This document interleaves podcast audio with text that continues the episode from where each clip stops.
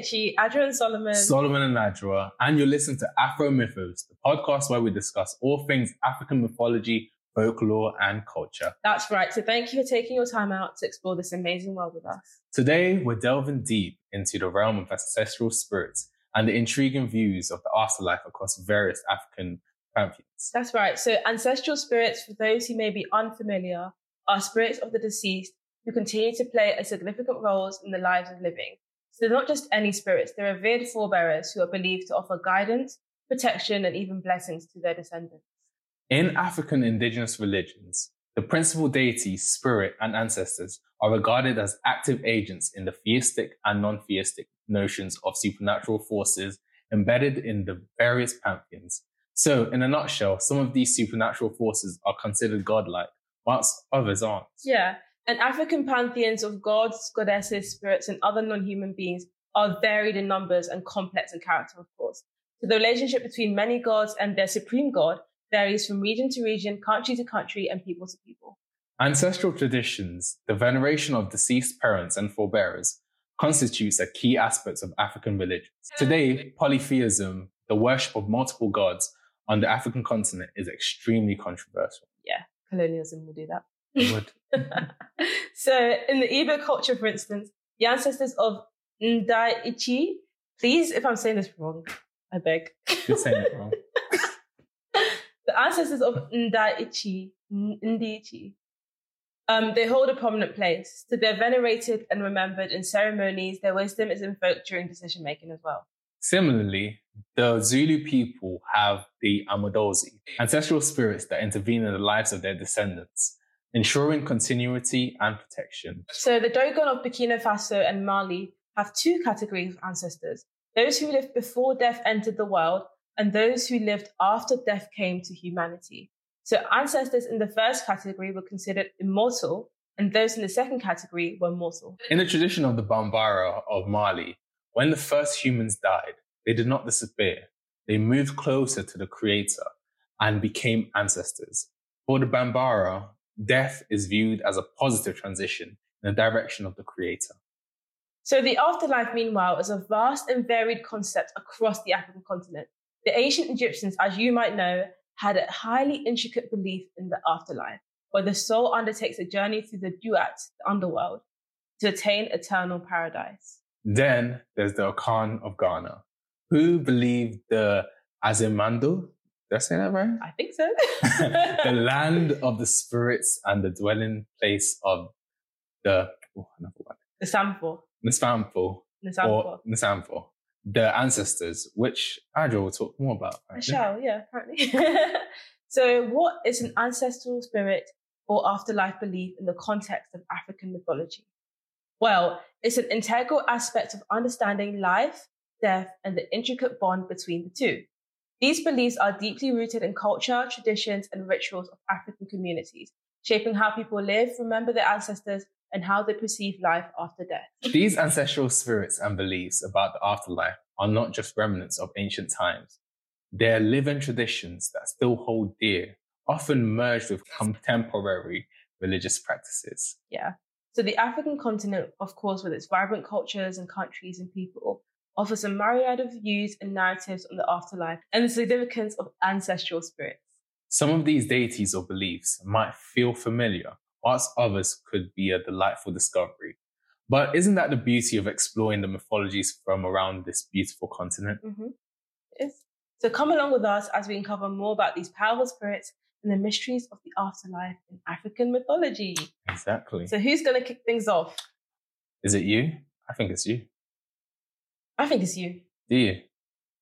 It's first. It's you. Okay, so I guess it's my turn. So let's journey to the Central Africa's heart, where the Congo River carves its path and the Bakongo people thrive, rooted in the ancient kingdom of Congo. The Bakongo are not just guardians of the land and tradition, they're also the keepers of a profound spiritual connection. Their beliefs weave a tangible world with the ethereal, where ancestors and the afterlife are as real as, as the present and the living. This deep spirituality is evident in their ceremonies, festivals, and art, Each mask, statue, and carving is not just an artifact, but a narrative, a bridge to the world beyond. So, the Kikongo language, rich with proverbs and stories, safeguards these traditions, echoing tales of spirits, the afterlife, and the eternal dance of existence. Their fertile lands and the vast Congo River have not only sustained them physically, um, but have also been the backdrop of countless spiritual journeys, fostering a spirit of reverence for the past and the hope for the future. So as we delve deeper into the Bakongo world, we uncover cosmology that intertwines creation, life, and afterlife in an intricate dance of existence. This dance sheds light on the Bakongo's um, perception of life, death, and the world that lies beyond, where every end is also a new beginning. Great. So we're talking about the Congo. Yes, the Bakongo people Okay. of Congo. Of Congo. Of Congo. The Congo. The ancient Kongo with a K. Okay. In Yeah. Central Africa. Yes. Okay.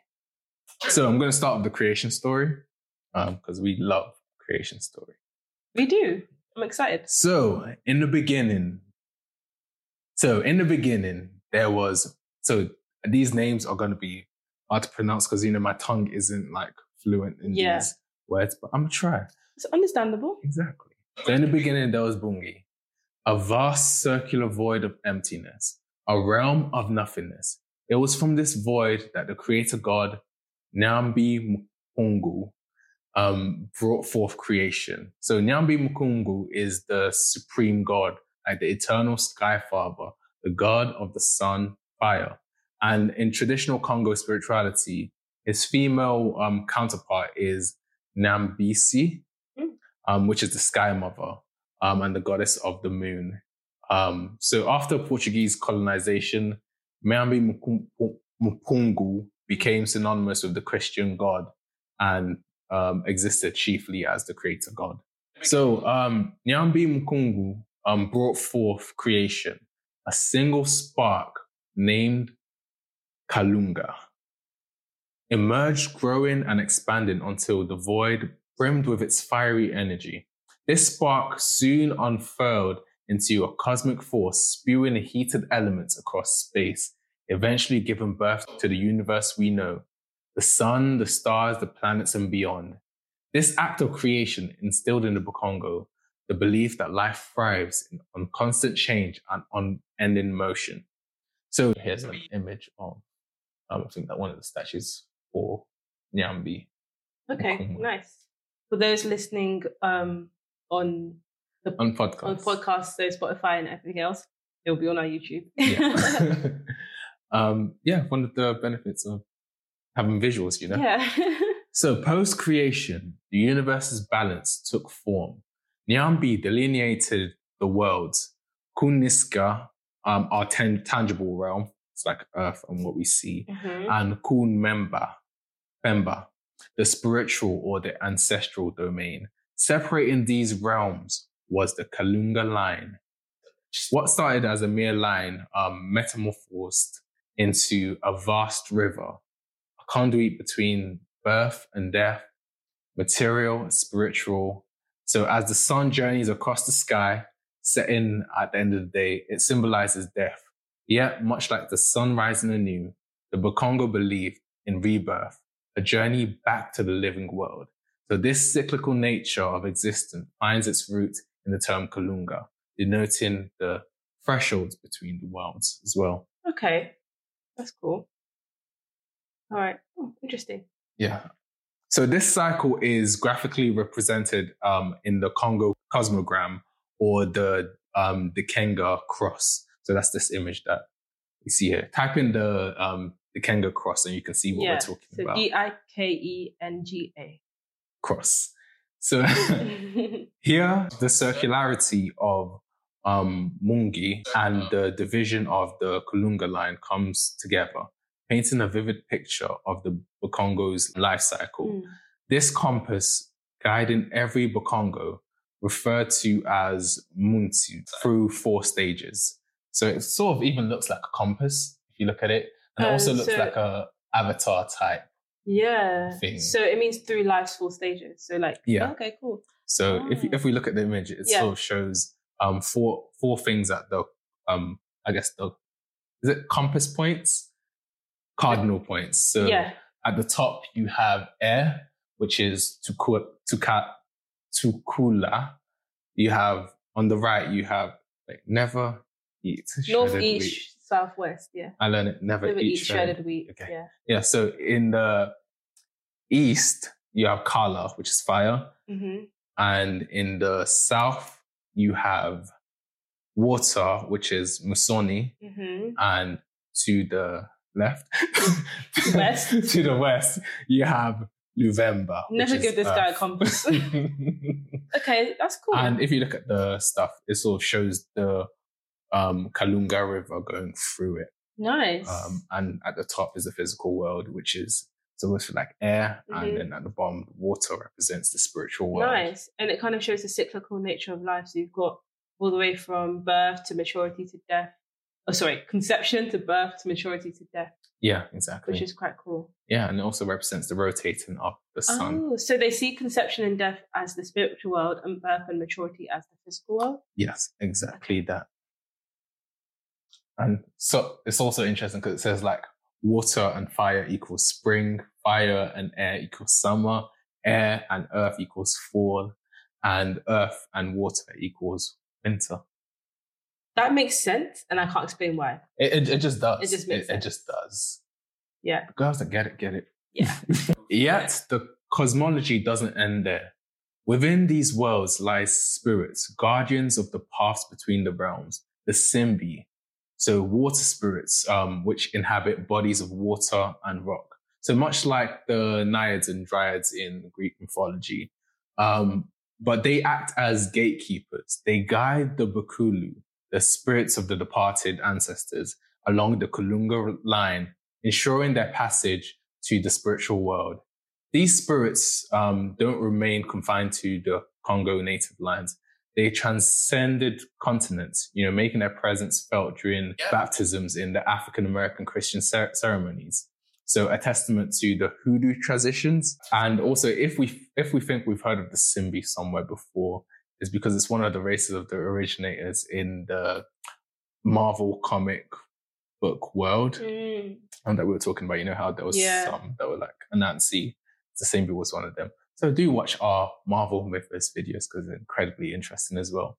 So furthermore, the Congo um, religion known as Congo is deeply rooted in the cosmological principles and the belief in the interconnectedness of the living and the dead. So the Niski, um, the singular is called um, Mikisi, um, are objects that play a crucial role in the Congo religion.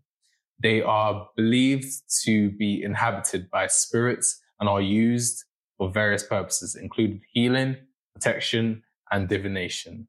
The Nukundi are a specific type of Niski that are known for their aggressive nature and often invoked to seek justice or hunt down wrongdoers. So, wrapping this up, the Congo cosmology isn't merely a belief system. It's a testament to the interconnectedness of realms, the cyclical dance of life and death, and the eternal journey of the soul. For the Bakongo, the universe, with its vastness, isn't daunting. It's a cosmic dance, a play of realms, spirits, and energies, where every end equals a new beginning. Nice. Yeah, that's me. That was nice. I've never heard of that before, obviously, so that was very interesting. I really like the um diagram. Yeah, the The yeah, the cross. yeah. I think it was very helpful to see that. Like, so please, if you're listening, um, audially, audially, uh, you know what I mean. if you're listening, yeah, yeah, just, just. Google it because it's really cool. It's really Yeah. cool. Pretty cool, man. Okay, your turn. Okay, so like you mentioned in the intro, I'm going to be talking about the Asamando. Um, so they're from Akan people of Ghana.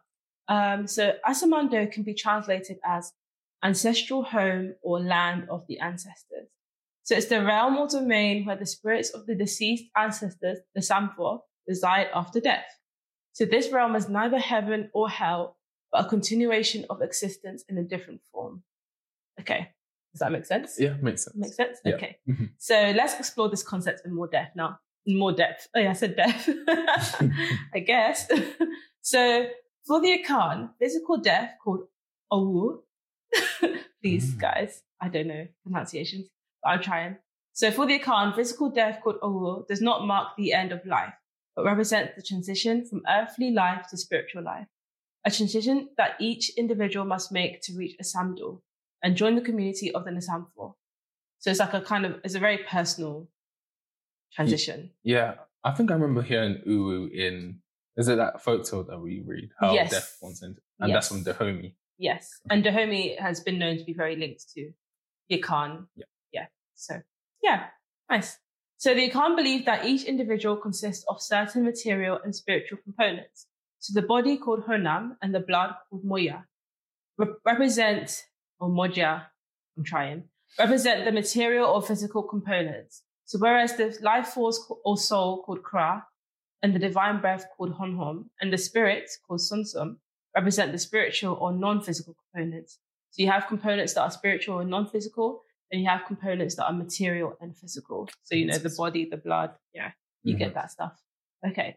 So Nyame, the creator, bestows the material and spiritual elements upon people at conception and birth.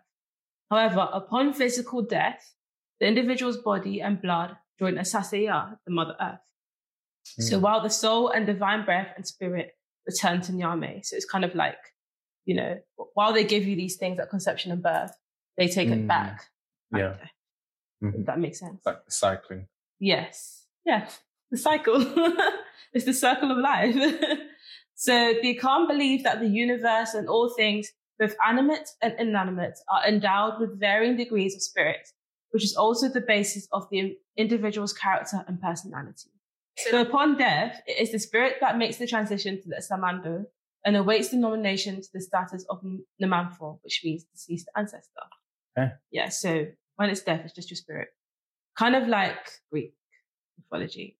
Mhm. When they Yeah. wait on like that Yeah. hours of Yeah, and I'll tell you a bit more about that. so let me tell you about the journey into the Samando. So according to Akan belief, when a person dies, they don't just cease to exist, but instead embark on a journey to Asamando, this the ancestral realm. However, the journey isn't straightforward. The departed soul must cross a river using payment given to them before burial. Payment might be coins that have been placed on the deceased or other ritualistic items. So those without the necessary payment, particularly those who led unvirtuous lives, can struggle in this transition, leading to them wandering and potentially causing disturbances in the world of the living. So when I was researching this, obviously it reminded me of Greek mythology, and, you know, the river Styx. Mhm. When someone dies in ancient Greece, they had to be washed and then a coin would be placed on their mouth and to pay the ferrymen who would take them across the river Mhm. um, to different parts, yeah, to different parts of the underworld. So it's actually quite cool how yeah, how very similar. similar. Yeah. Mhm. almost like identically similar Mhm. it is. Um, so that was really interesting. So that's the journey to the Asamando. Okay. Yeah. So why is this ancestral realm important to the Akan people? So ancestors in Asamando are revered and play a crucial role in the lives of the living. They're believed to guide, protect, and bless their living descendants. And because of this, some Akan regularly honor the ancestors through rituals, prayers, and offerings. As well as this, funeral ceremonies among the Akan are very significant events. These rites are designed to ensure that there's a smooth transition of the deceased to the Asamando and to honor their memory. So funerals are communal events drawing together extended families and even sometimes entire communities. So this highlights the importance of the deceased journey to the ancestral realm. So, you know, they really, funerals are very, very important, like, Yeah, as you know. yeah. So while Asamando is not a place of punishment or reward like some religions' concepts of heaven and hell, the actions of individuals in their earthly life can impact their existence in the ancestral realm. So those who lead honorable lives are believed to have a more favorable, favorable position in the Asamando, while those who have unvirtuous lives obviously might face challenges getting there, as I Mm. explained. So there's no like direct, you know, you're going to heaven, you're going to hell. It's just like the life you lead will kind of um, signify how good of a time you have there, I guess is the best way to explain it. That's fair. That makes sense. Yeah. Yeah. so in essence, Asamando isn't just a place or realm. It's kind of like a whole belief system that signifies the connection between the past and the present, the living and the dead. So it underscores the cyclical nature of existence, where death is just another phase in the journey, and ancestors continue to play a pivotal role of the lives of those they leave behind. So, you know, it just doesn't stop at death. It's not a full stop. It's kind Mhm. of a dot, dot, dot, ellipses.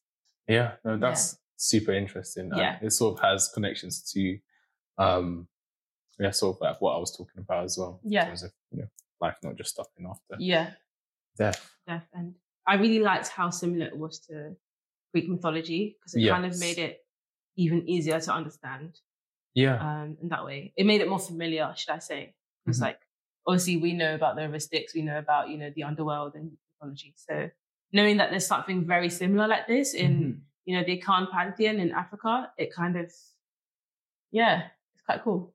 yeah. Yeah. I want to delve deeper into that and yeah, see it's really cool. why such a strong link is Yeah, even down to like coins there. hmm placed on at death. Yeah, so Very interesting. mhm. But I guess it's, it's also similar to the Egyptian rites as well. yes, So that makes a bit sense. more sense. Yeah, no, that's true. Okay, fair. Yeah, cool. It's all connected.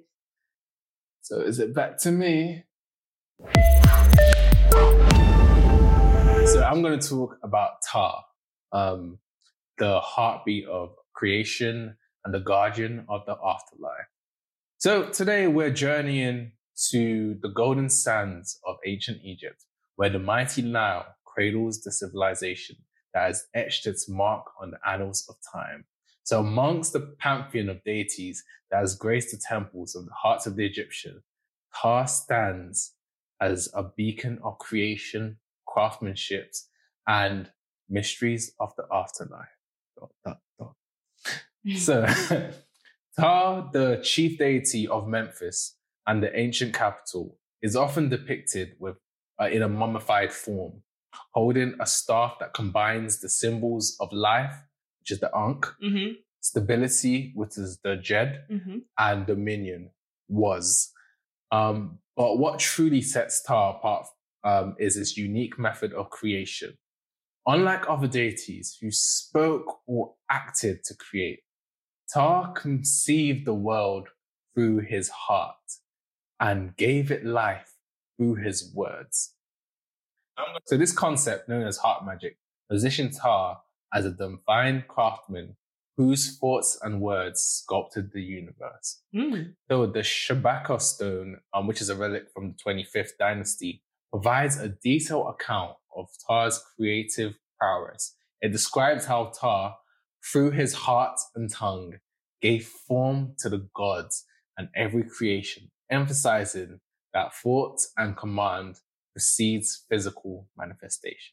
Okay. So, um, I was a bit confused because we've done an episode on Egyptian mythology, and you know we were talking about Ra or Amun Mhm. creating the world out of none, and basically, essentially, Ra, Amun, and Ptah are treated like interchangeably sometimes, Mm. and um, they're interchangeable names for one divine entity, with Amun as the name, Ra as the face, and Ptah as the body. Okay. Um, Get into it. yeah. I like that. But Ptah's influence extends beyond mere creation. As the patron of craftsmen, he was revered by artisans, builders, and sculptors. Every creation, from towering obelisks to intricate jewelry, was seen as an echo of Ptah's original act of shaping the universe. So, delving into the realm of the afterlife, um, Ptah's role becomes even more profound. In Egyptian folklore, the afterlife was a complex journey with the soul facing trials, judgment, and potential rebirth. Ptah was believed to be the master of this realm, guiding souls and ensuring their safe passage. One such tale speaks of the opening of the mouth ceremony, uh, where priests invoking the spirit of Ptah um, performed rituals on mummies to ensure the deceased could speak and eat in the afterlife. So guaranteeing their um, sustenance and ability to advocate for themselves during the judgment by Osiris. Mm. So imagine if they didn't do this ritual, it means imagine you're dead and you're being judged and someone's saying, say what's good about yourself or say what you've done that's good and you're mm, mm, and you can't speak, so you can't like defend yourself or you can't be trialed um, because people didn't do the ritual to allow you to talk. Yeah, that wouldn't be great, would it?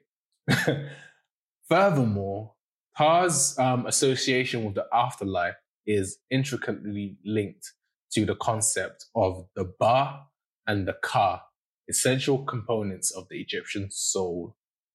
The Ba, often depicted as a bird, um, represented uh, the individual's personality, whilst the Ka was the life force. After death, it was Ptah's divine craftsmanship that ensured the reunion of the Ba and the Ka, allowing the deceased to live eternally in the afterlife.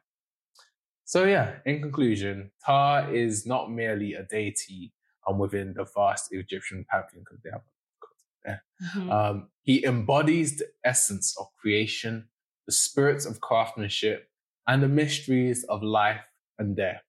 His tales etched in stone and passed down through millennia serves as a testament to the intricate tapestry of the belief that shaped ancient Egypt. And as we reflect on Ptah's legacy, and we're reminded of the eternal dance between the creation of the cosmos, between life and the mysteries of the life beyond and that is Ptah. Um, if you're thinking you've also heard of Ptah before, it's because we also talk about Ptah in Marvel Mythos, where we talk about about the Orishas in Shameless plug. Shameless plug. continues. But yeah, we talk about the um, the Orishas in Marvel mythology, and Yeah. Ptah is one of the Orishas um, or gods of Wakanda. hmm So, So- if you're listening on listening devices, what is it? I I was going to say audibly, but it's not on Spotify and stuff like that. Um, we've started a new YouTube series called Marvel Mythos, Yeah, so check it out. super interesting. Gotta watch it to know what I'm talking it. about. Gotta catch them all. And back to you. So today I'm taking you from Ghana to Uganda. Nice. Yeah. Okay. Nice, nice trip. So I'm going to be talking about the pantheon of the Chwezi. So these are spirits that constitute in the traditional religion of Bunyoro. Saying it right, saying it wrong, who knows? So Bunyoro, also called Bunyoro Kitara, is a Bantu kingdom in western Uganda. And it was one of the most powerful kingdoms in Central and East Africa from the 13th to the 19th century. So the current ruler right now is Solomon Iguru, the 27th Omukama. I had to include that little tidbit because he has the same name as you. so I couldn't leave that out. Of course. so thank I you. like that. Yeah.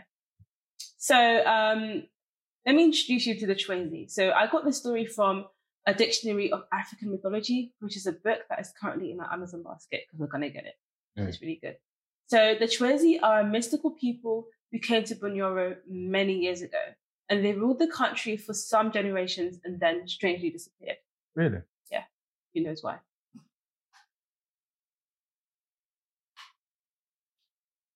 So the Chwezi constitute a pantheon of contemporary effective spirits, each identified with one of the long dead, if not mythical Chwezi, and each possessing its own individuality and special competence. So they possessed marvelous skills and miraculous powers. These spirits are not thought of as ghosts of real men who died long ago, however. They're thought of as like unchanging, timeless powers, if that makes sense. So not like ghosts, but just like these beings that have been here for a long time. Okay. Yeah. So, like, if a vampire was here for like centuries as a ghost, Kind of. kind of. Okay. So before the Chwezi came, there was an earlier dynasty of kings. The last king being King Isaza. Isaza. So during his reign, these mysterious people came with cattle from the north and from the east. And it is said that they were red with long straight hair and had superior magic ability that they obtained. So they obtained supreme power because of this. okay. And that's who the Chwezi were, if that makes sense. Right. Okay. So before they came, there was like a previous dynasty Mhm, that mhm. ruled over the kingdom.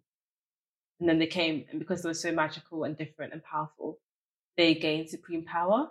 Okay. That sounds like um, natural selection. That's fine. Okay. so obviously, yeah, the Chwezi came and they were like the um, other dynasty.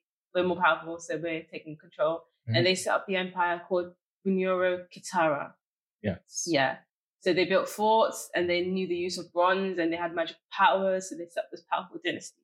Mm. So, little disclaimer: this like dynasty and this line is this lineage, should I say, is very confusing. So I'm going to try my best to explain it to you as you know as simple as possible. I'm going to try and dumb it down just so you Okay. understand the dynasty before I explain to you why the Chwezi are you know revered as ancestral spirits. You kind of have to understand the background. Okay, we Okay. thank you for your services. It was hard, guys. It was hard. Okay. so obviously embedded within like the traditional history of Uganda is the tale of this majestic Kitara Empire, one of the oldest and greatest kingdom settings that has ever existed in the Great Lakes region. This empire was founded by the Chwezi dynasty. So I'll explain to you how the Chwezi came. And that's who they are. Okay. So the Chwezi dynasty is thought to have been related to the Tembuzi dynasty. So get your pens out if you want, because we're doing a family tree. I've done one. Here's one I did previously. If you're watching on YouTube, there it is. okay, so here we go. So King Isaza of the Tembuzi dynasty, he was the last ruler, Mm-hmm. right? And before descending into the underworld, he fathered a child called Izimbwa. So um, he fathered her with the daughter of someone called Nyam- Nyamonga, the underground king, Okay. whose name was Nyamati. So, in short term, King Isaza and Ny- Nyamati had a baby. hmm Yeah? Yeah. And they called that baby Izimbwa. Yes. Yeah? This makes sense. Okay, it makes sense. so Izimbwa then had a son called Nada, Nadahura with someone called Buchuku, who was the daughter of King Isaza's gatekeeper. Mm. Is that making Saucy. sense? Is that all making sense? Okay. Mhm. And then N- Nandahura then became the first king of the Kitara Empire. Mhm. Nandaru- Nandarua then had his own son called Bamara, was the last king of the Chwezi dynasty. What? Is that making sense? Did I lose you? No, yeah, you lost me. Where did I lose you? This person had a son with who? Oh, we don't know who he had the son with. Okay. That's why I put a question mark there. Okay. Because it just, from all the research I've done, it just said that he had a son called Wamara. And Okay. Wamara is the last king of the Chwezi dynasty. Okay, right. And King Isaza is who was there when the Chwezis came to take over. Mhm. Yeah. So um does that make sense? Yeah. Okay. his his lineage had a half Chwezi, half real son called N- Nandahura. Mhm. And then that guy had another son called Wamara, who was the last king of the Chwezi Yes. dynasty. Okay. Yeah. I I hope if this doesn't make sense, I don't know, but I tried. But I'll I'll explain the story now. Okay. Okay. I think I get it. I hope you get it. It's, Mhm. it's okay. So obviously, the Chwezi possessed divine powers uh, and at the same time um, human characteristics. So they were thus referred to as demigods since they belong to the world, the earth, and the underground as well, the underworld as well. So demigods, like Hmm. demigods. I don't know, Hercules was he one? Yeah. Yeah. Yeah, yeah. yeah. Technically. yeah technically. So it was the could say Maui. yeah. Oh, yeah. There we go. so it was their divine nature which made them great magicians and hunters. So the Chwezi Empire and dynasty was extremely vast, um, and it was supposed to have covered the entirety of the West, South, and Central Uganda. So a big part of Uganda they covered, along with some parts of Kenya, Tanzania, the Democratic Republic of Congo, DRC. Yeah. Mhm. So it's a really big empire. Yep. Um, however, their origin remains a mystery and is subject to great debate from several historians, some of whom even doubt that they ever existed. Which is crazy to me because if they were this big empire, how can you doubt they ever existed? Tell me. Oh, It doesn't make sense. right. I think it's just because they came so mysteriously and they left very mysteriously. Mm. So, and it was a long time ago. Some some people just think it's a big Aliens. folklore. Solomon said aliens. So, however, because their origin remains a mystery and is, you know, subject to great debate, it's highly there's so many different um kind of origin stories and different stories to how they came and how they went. Mhm. So it's highly believed that Chwezi ruled this great empire for about 200 years, so from the 14th to 16th century. And according to oral tradition, two kings ruled the empire throughout these years. That's that is N- Nandahura and Wamara Mhm. you know, the two people I spoke to you about before. Yep. Got you. So does that make a bit more sense now why I was like, Nandahura was like the first and Wamara was the last because there was no one in between? Yeah. okay. Mhm. So there are several stories as to why this empire crumbled, and more importantly, why the Chwezi are now venerated as ancestral spirits. So this is the bit you want to know. So some say it was because Nandahura, who was the great son of a Chwezi called Izimbwa, and Bukuchu, who was the daughter of the king Isaza's gatekeeper. So obviously this guy was like, that's why they called him demigod. He was half Chwezi, half human. Mhm. Yeah. So Nandahura grew up a proud and arrogant young man, and when he inherited the kingdom, he extended its boundaries and divided it among the Chwezi alone. So when Nandahura had his own son, Umara, there was a series of plagues. Loads of cattle died, and people no longer rendered obedience. And above all, there was a plague of smallpox. So everyone's like, yeah, you're a rubbish king. Like, you're not doing anything to help the death of this cattle. There's smallpox going on. There's other plagues going on. Like, everyone lost trust in him. People are dying. People are dying. Like, come on. so in disgust, the Chwezi departed. That's what Oh, people say. right, That's okay. that's one account of Mm, what happened. okay. Mhm. So everything basically went to beep, and the Chwezi just said, "All right, I'm out." So some people say that the Chwezi disappeared in the lakes, and when they had gone, people concluded that they were gods who had vanished into the earth, and their spirits who were believed to live in large trees and rocks. Yeah. And now Nandahura has become the god of smallpox. Oh, Yeah. Because obviously during his time of reign, like smallpox was just okay. doing its thing. Yeah, And like, then- it's like when people start calling you, calling you a name based on something you've done wrong. Or, Yeah. Yeah. Because he vanished. So they were like, okay, he must have been the god of smallpox because that's all he gave. He wasn't a great ruler. Yeah. Um, yeah. It's like, hey, that's skid mark. so when the Chwezi vanished from the country, they left behind them a cult of spirit mediumship of which they themselves were the objects. So due to this, they gave the um, people of they gave the people a permanent means to access magical wisdom and power that they represented. Some people say that they left their power behind, and like people who like you know worship them now can kind of access that power. So Okay. there's that. Some people also say that the beginning of the collapse of the Chwezi Empire was marked by the death of their beloved cow, Ihongo. Ihongo? Cow. Yeah, their cow. Because you know they came with cattle and they're very like they like the cattle. Okay. So you know how one story says all the cattle died. One Mhm. this story says that it was the death of one cow called Bihongo. Okay. Um, so apparently there was this prophecy going around that if this cow was to die, the entire empire would crumble. And obviously the cow died. So guess what? The empire crumbled. Yeah.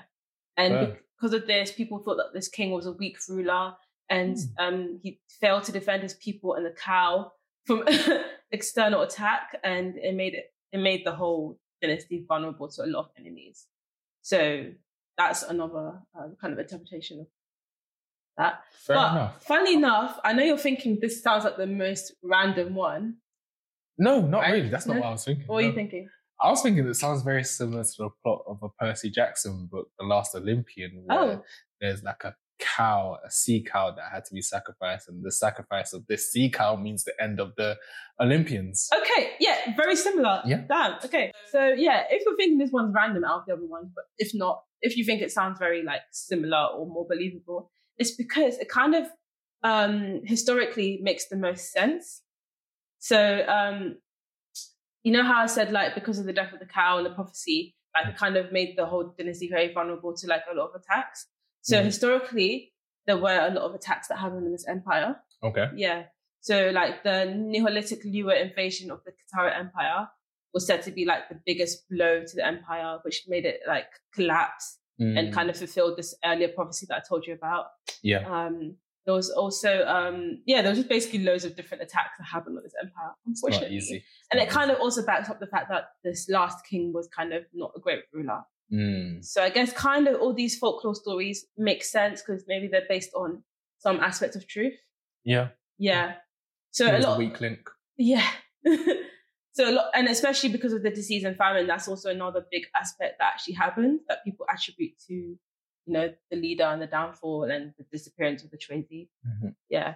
So all in all, all of these things, whichever one happened, led the Chwezi to flee into distant parts of the world, and the people are believed to think to think that they just vanished into the underworld. Mm. and now they just possess this divine status because at one time they were great rulers yeah. and they ruled for over 200 years. So now they have this kind of divine ancestral status.